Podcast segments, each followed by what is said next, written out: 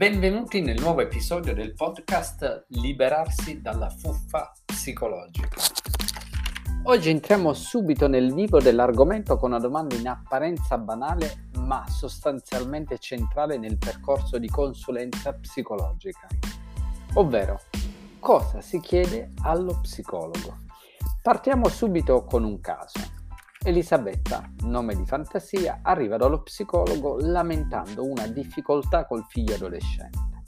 Racconta di come sia cambiato, di come sia difficile controllarlo. Il figlio vorrebbe fare un weekend di alcuni giorni con degli amici e le è venuto in mente di mandarlo dallo psicologo per capire se fosse pronto per un'esperienza del genere. Racconta di come abbia già provato con un altro psicologo, un amico di famiglia, ma non ci sia stato verso. Il ragazzo strana- stranamente non si è aperto, non è riuscito a lasciarsi andare. Che fatto curioso, non trovate? La madre vorrebbe capire come comprenderlo meglio, se ci sono tecniche per entrare nel suo mondo interiore. Tutto parte da lì, da quella domanda che può sembrare scontata, ma non lo è affatto. La madre chiede tecniche strategie per comunicare meglio con il figlio, per metterlo al sicuro da cattive compagnie, da esperienze dolorose o rischiose. D'altronde, dovere di mamma è quello di proteggere il proprio figlio. Lo psicologo solerte, appassionato di fuffa psicologica, potrebbe rispondere alla lettera alla domanda della madre. A domanda rispondo Potrebbe per esempio impartirle lezioni di comunicazione empatica, tecniche di comunicazione non verbale, per capirci, imparare a leggere il linguaggio del corpo del figlio per capire cosa pensa.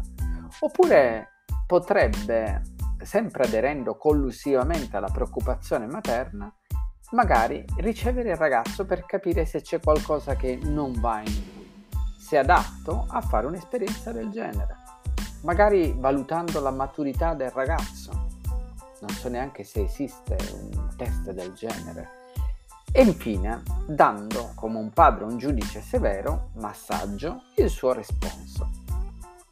Il ragazzo può andare o può non andare in questo weekend con gli amici. Ma allora cos'è che non va assolutamente in tutto questo? Cos'è che stride enormemente mentre vi racconto questa storia?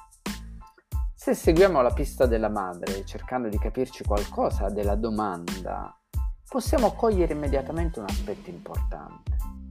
La madre si lamenta e implicitamente chiede, dico implicitamente, ma neppure tanto implicitamente, cosa fa? Chiede allo psicologo di controllare il figlio. E la madre, Elisabetta, le prova proprio tutte lo manda prima di tutto dallo psicologo di famiglia per analizzarlo. Iniziate a capire la violenza dietro questa iniziativa. È una violenza molto forte. Diventa chiaro che il ragazzo non si apra, non perché sia introverso o timido di carattere. Su questa questione della timidezza poi ci sarebbe tanto da dire, magari in un prossimo podcast ne parlerò perché uno è timido, che vuol dire a livello psicologico essere timido. Il ragazzo non parla, appunto, per, non perché sia timido, ma perché evidentemente ha mangiato la foglia ed ha un bel po'. Sente sempre il desiderio della madre di controllarlo, sente l'intrusività di questa donna, ma per carità, è eh, sempre per il suo bene. Sono ironico, ovviamente. Il ragazzo cerca di evitare le proposte di controllo e di violenza di questa madre, che legittima il suo operato violento attraverso la preoccupazione di quello che può accadere. Si badi bene, la preoccupazione spesso raccoglie consensi attorno a sé. D'altronde, con tutte le droghe, i pericoli che ci sono in giro, un genitore deve stare ben attento.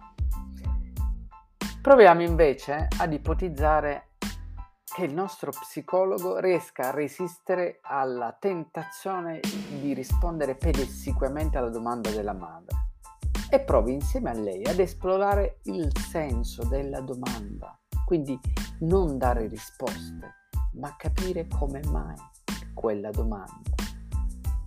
qual è la domanda che ha portato dallo psicologo questa donna? Perché il problema non è mai trovare la risposta alle domande, ma dare un senso a queste ultime. La domanda racchiude in sé il senso della relazione con noi stessi e con gli altri. E riflettere sulla domanda vuol dire capirsi, capire quali sono le proprie aspettative, i propri desideri, le proprie paure di cui uno è portatore. La, doma- la donna, per esempio, potrebbe parlare di quanto le faccia paura riconoscere il fatto che il figlio stia crescendo e questo implichi un senso di perdita intollerabile.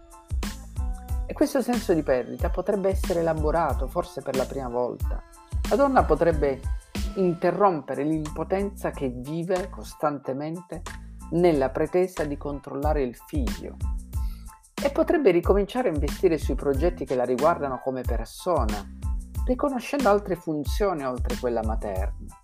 Insomma, se lo psicologo resiste alla tentazione di controllare insieme alla madre questo povero figlio, povero dico ironicamente anche in questo caso, può iniziare un percorso dove a partire dalla domanda della madre può elaborare linee di sviluppo interessanti per la donna.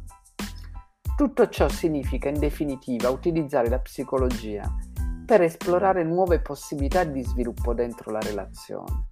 Di contro, ci si troverà solo in vicoli chiusi dove la fuffa psicologica la farà da padrone.